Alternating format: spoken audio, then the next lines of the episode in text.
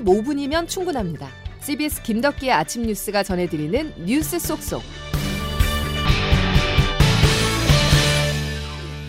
여러분 안녕하십니까? 4월 14일 김덕기 아침 뉴스입니다. 미 정보기관이 한국 국가안보실을 도청했다는 의혹에 대한 진실이 밝혀질까요?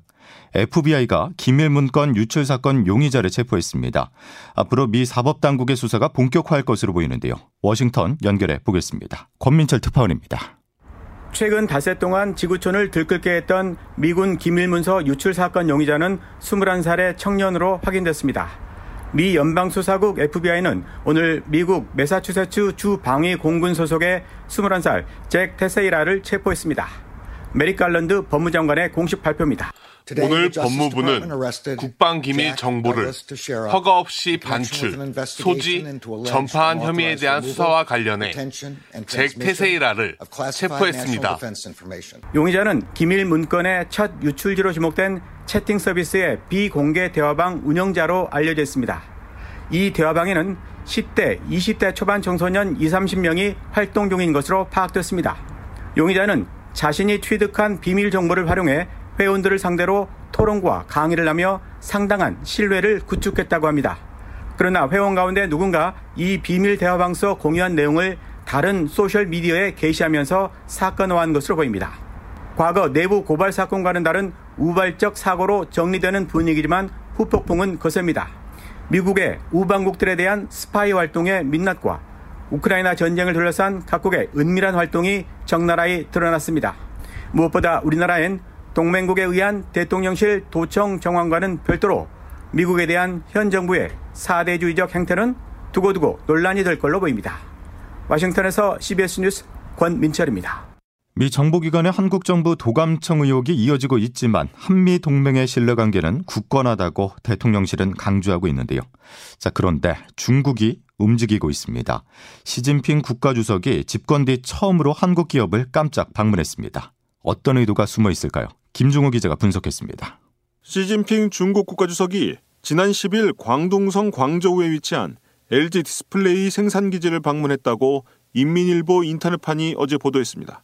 시 주석은 LG 디스플레이 방문 현장에서 약 1시간 동안 브리핑을 받고 관계자들과 대화하면서 한중 간의 우의를 강조하는 덕담을 했다고 상황을 하는 복수의 소식통이 전했습니다. 지난달 양회가 끝나고 집권 3기가 공식 시작된 뒤 외자 기업을 방문한 것은 이번이 처음입니다. 시 주석이 집권한 2012년 이후 사례를 봐도 한국계 기업은 물론 중국 내 외국계 기업을 공식 방문한 사례는 거의 찾아보기 힘든 이례적인 일입니다. 중국이 코로나 대유행 이후 크게 떨어진 경제 성장률을 올리기 위해 외자 유치를 강조하고 있는 상황이지만 시 주석이 많은 외국 기업들 중 한국 기업을 선택했다는 점은 의미심장합니다. 이런 우호적 행보가 최근 한미일 삼각동맹이 강화되고 있는 상황을 고려한 것이라는 해석도 나옵니다. 반도체를 중심으로 한 미국의 고강도 대중국 디커플링, 이른바 탈동조화 정책에 한국 정부와 기업이 동조하지 말아달라는 상징적 몸짓이라는 겁니다. CBS 뉴스 김중호입니다. 한미 정상회담을 앞두고 북한이 한반도의 군사적 긴장을 끌어올리고 있습니다. 기존 액체 연료 방식보다 신속하고 은밀한 발사가 가능한 고체 연료 사용 대륙간 탄도미사일을 어제 발사했는데요. 하루 앞으로 다가온 태영절에 맞춰 대형 도발에 나설 가능성도 있습니다. 이 내용은 김영준 기자가 보도합니다. 북한 노동당 기관지 노동신문은 방금 전 어제 쏘았던 미사일이 신형 고체 연료 대륙간 탄도미사일 화성 18형이라고 밝혔습니다. 김정은 국무위원장은 핵 반격 태세 효용성이 급 진전됐고 적들을 극도의 불안과 공포에 시달리게 할 것이라며 북한 최대 명절인 태양절 고 김일성 주석 생일을 하루 앞두고 이번 발사를 대대적으로 선전했습니다. 앞서 우리군 합동참모본부는 어제 아침 7시 20분쯤 평양 근처에서 동해로 발사된 중거리급 이상 탄도미사일 한 발을 포착했다고 밝혔습니다. 이성준 공보실장입니다. 북한의 탄도미사일은 고각으로 발사되어 약 1000km 비행 후에 동해상에 탄착하였으며 이에 대한 세부 재원은 한미 정부 지난해 12월 140톤포스 출력의 대출력 고체연료 발동기 즉 로켓 엔진 개발에 성공했다고 밝혔는데 이 엔진을 미사일에 달아서 실제로 발사했을 가능성이 있습니다. 이미 두 달 전 열병식에서 고체 연료 ICBM을 공개한 적도 있는데 고체 연료는 발사 직전에 연료를 넣을 필요가 없어 결정을 하자마자 바로 쏠 수 있습니다. 이번 달까지 군사 정찰 위성 1호기 준비를 마치겠다고 공언까지 한 데다 태양절에 더해 오는 26일 한미 정상회담까지 있는 만큼 북한의 추가 도발 가능성이 우려되고 있습니다. CBS 뉴스 김영준입니다. 이쯤 되면 민주당의 전당대회는 돈당대회, 쩐당대회라고 표현될 정도로 부패한 것으로 보입니다. 돈으로 배표한 행위는 반민주 부패 정당의 가장 대표적 특징인데 객관적 진실을 왜곡 조작하는 검찰의 행태가 일상이기 때문에 저는 잘 믿어지지가 않습니다. 모두 사실이라면 민주당은 당 간판을 내리고 국민 앞에 석고대죄해야 할 문제 아니겠습니까? 이재명 대표를 민주당이 감쌌던 데는 다 이유가 있었던 것 아니었나 싶습니다. 여권의 지지가 지금 바닥을 치고 있는 이런 때에 어, 이런 사건들이 나왔다고 하는 게 상당히 좀 의아스럽다. 돈 봉투 파문이 여의도를 뒤흔들고 있습니다. 이정근 전 더불어민주당 사무부총장을 둘러싼 금품 수수 사건이 민주당 게이트로 비화할 조짐을 보이고 있는데요. 검찰은 민주당을 향한 전방위 수사에 착수했습니다. 먼저 검찰의 수사 상황을 김승모 기자가 보도합니다. 민주당 전당대회 불법 금품 수수 사건을 수사 중인 검찰은 윤관석, 이성만 의원 등 2명을 포함해 당시 송영길 캠프 관계자 9명을 입건했습니다. 이들은 당대표 경선에 나선 송영길 의원의 지지를 확보하기 위해 소속 국회의원은 물론 지역본부장과 지역 상황실장 등에게 돈봉투를 전달했다는 의혹을 받고 있습니다. 검찰은 국회의원에게 현금을 전달하는 과정은 윤관석 의원이 주도한 것으로 보고 있습니다. 윤 의원이 자당 소속 의원들에게 300만 원이 담긴 봉투 10개씩을 두 차례에 걸쳐 전달했다는 겁니다. 지역 본부장 등에게 전달된 봉투에는 현금 50만 원이 담겼습니다. 검찰은 이처럼 전당대회 과정에서 총 9,400만 원 가량이 살포된 것으로 파악하고 있습니다. 앞서 검찰은 뒷돈 10억 원을 받은 혐의로 1심에서 징역 4년 6개월을 선고받은 이정근 씨 휴대전화에서 캠프 관계자들이 봉투 10개가 준비됐으니 윤관석 의원에게 전달해달라고 한 녹음 파일을 확보한 것으로 알려졌습니다. 다만 녹음에 나오는 돈 봉투 외에도 다양한 전달 경로가 있을 것으로 보고 수사 중입니다. CBS 뉴스 김승모입니다. 들으신 것처럼 검찰은 이정근 전 부총장의 휴대전화에 저장된 약 3만 개에 달하는 통화 녹음 파일을 근거로 관련 인물과 시기, 돈의 액수를 특정하면서 범위를 좁히고 있습니다. 민주당은 검찰의 기획수사, 정치수사라는 입장인데요. 자, 이번 사건, 자칫 2008년 한나라당 돈봉투 사건을 뛰어넘을 수 있다는 관측도 나옵니다. 계속해서 조태임 기자의 보도입니다. 더불어민주당은 이재명 대표의 사법 리스크에 이른바 이정근 동봉투 살포 의혹까지 터지면서 그야말로 난감한 상황이 됐습니다. 현재 거론되는 국회의원만 10여 명에 이르지만 향후 수사에 따라 더 늘어날 수 있는 상황. 윤가석 의원과 민주당은 검찰 수사에 대해 국면 전환용 정치 탄압이라고 주장하지만 뭐 정치 탄압 그다음에 국면 전환을 위한 무리한 검찰의 기획 수사. 당내에서는 자칫 부정부패 정당으로 낙인이 찍혀 총선에 악영향을 미칠 수 있다는 우려가 나옵니다. 특히나 민주당은 과거 차떼기당 오명을 썼던 국민의힘에 비해서는 상대적으로 불법 정치자금 의혹 등에서 비껴서 있었지만 이번 일로 민주당 역시 부정부패 이미지가 더 씌워질 수 있습니다. 이른바 민주당 전당대회 돈봉투 의혹을 두고 정치권에서는 2008년 당시 한나라당 전당대회에서 박희태 후보가 현역 의원에게 돈을 준 것으로 드러난 일과 비교되고 있습니다. 이 일로 박희태 전 국회의장은 징역 1년에 집행유예 2년을 선고받았는데 앞으로 진행될 수사 내용에 따라 민주당 인사들의 대거 소환이 이뤄질 가능성도 배제할 수 없습니다. CBS 뉴스 조태임입니다. 마치 표 대결처럼 보였습니다. 윤석열 대통령이 거부권을 행사한 양곡관리법 개정안이 어제 국회 본회의에서 다시 표결에 붙여졌는데요. 수적으로 불리한 국민의힘은 박진 외교부 장관과 권영세 통일부 장관까지 참석시켜 부결을 이끌어냈습니다. 하지만 이게 끝이 아닙니다. 정석호 기자입니다. 양곡관리법 일부 개정 법률안 제2의 건은 부결되었음을 선포합니다. 재표결에 붙여진 양곡관리법 개정안이 국회에서 출석의원 3분의 2 문턱을 넘지 못해 부결됐습니다. 표결 전부터 민주당은 국민의힘을 향해 양곡법을 통과시켜야 한다고 호소했습니다. 우리는 작년 쌀값 대폭락 사태를 눈물을 흘리며 절규하는 농민들의 농민들을 지켜보면서 자시할 수 없었습니다.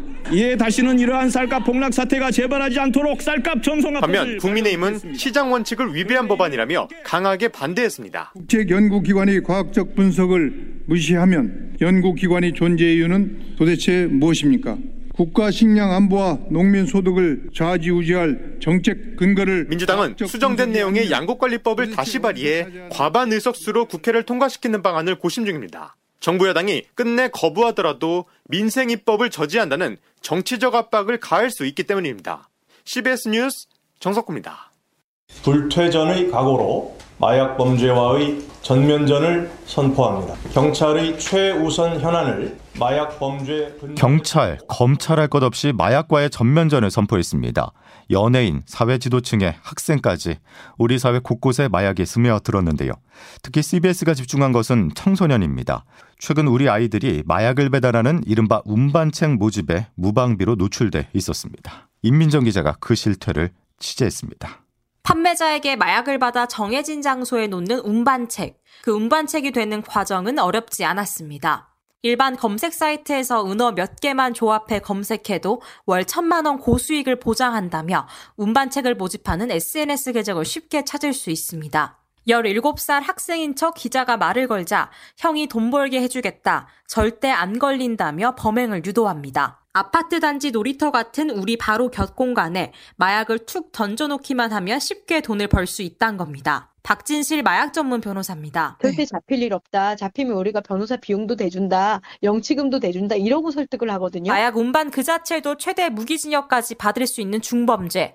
이렇게 범죄에 발을 들인 청소년들이 투약자나 판매자로 전락하기도 합니다. 박영덕 한국마약퇴치운동본부 중독재활센터장입니다. 약은 호기심에 해보는 거죠. 심부름 하다 보면 돈이 생기고 약도 받고 그러면 이제 약을 싸게 더 받는 거죠. 그러나 전담 수사 인력은 전국 수백 명에 불과해 대책 마련이 시급해 보입니다.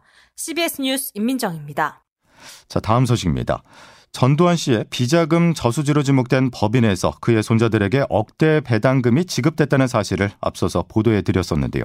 실제로 손자 전우환 씨와 함께 계좌를 확인해 본 결과 그런 배당금은 입금조차 된 적이 없었습니다. 억대 배당금은 어디로 사라진 걸까요? 김구현 기자가 보도합니다. 전두환 씨 최측근이었던 손삼수 씨가 대표인 IT 보안업체 웨어밸리는 전우원 씨가 전두환 씨의 비자금이 세탁된 법인으로 지목한 회사입니다. 일가에서 경호관들에게 돈이 갑니다. 그리고 그 돈으로 웨어벨리라는 회사를 설립을 했습니다. 그 지분을 전재용 이곳에서 최근 10년 동안 주주들에게 지급한 배당금은 23억 원. 특히 전두환 씨 차남 전재용 씨가 2019년 이른바 황제 노역을 마친 다음 해부터는 3년 새 19억 원을 배당했습니다. 전두환 씨 손자 전우원 씨도 웨어밸리 지분 7%를 가졌는데 상식적으로 전우원 씨가 1억 6천여만 원을 배당받아야 하지만 전우원 씨 계좌에는 입금된 일도 빠져나간 흔적도 없었습니다. 웨어밸리 지분 4.6%를 가진 전우원 씨의 형 전우성 씨도 배당금을 받지 않았다면 2억 5천만 원이 넘는 돈이 행방불명된 겁니다. 전우원 씨는 2019년 8월 웨어밸리에 대한 자신의 지분을 전재용 씨의 새 배우자 박상아 씨로 넘겼다고 주장하지만 정작 박상아 씨는 주주 명부에서 확인되지 않는 상황. 이에 대해 전재용 씨나 웨어밸리 측은 CBS 취재진의 연락에 답하지 않았습니다. CBS 뉴스 김구현입니다. 김덕기 아침 뉴스 함께하고 계십니다. 기상청 연결하겠습니다. 김수진 기상 리포터. 네, 기상청입니다. 예, 황사 언제쯤 물러갈까요? 네, 갈수록 황사가 점차 옅어지고 있는 가운데 오늘 오전까지는 중부와 경북 지역을 중심으로 이 황사가 좀 더 영향을 주겠고요. 오후에 비가 내리면서 황사는 점차 해소될 것으로 전망됩니다.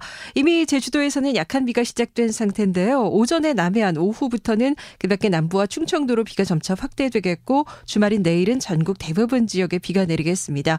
예상 강우량은 제주도에 20에서 80, 제주 산지에 최대 120mm 이상의 많은 비가 내리겠고 그 밖에 남 남부 10에서 40, 충청과 경북 북부, 강원도 5에서 10, 수도권에는 5mm 미만의 비가 내리겠습니다. 낮 최고 기온은 오늘 서울 20도, 원주 청주 22도, 대구 전주 21도의 분포로 비교적 포근하겠고요. 주일인 모레도 전국 곳곳에 비 소식이 있습니다. 날씨였습니다. 날씨는 우리 기분에 상당한 영향을 미친다고 하죠. 오늘 황사 물러갑니다. 즐거운 금요일 보내시기 바랍니다. 김덕기 아침 뉴스 여기까지입니다. 다음 주에 다시 뵙죠. 고맙습니다.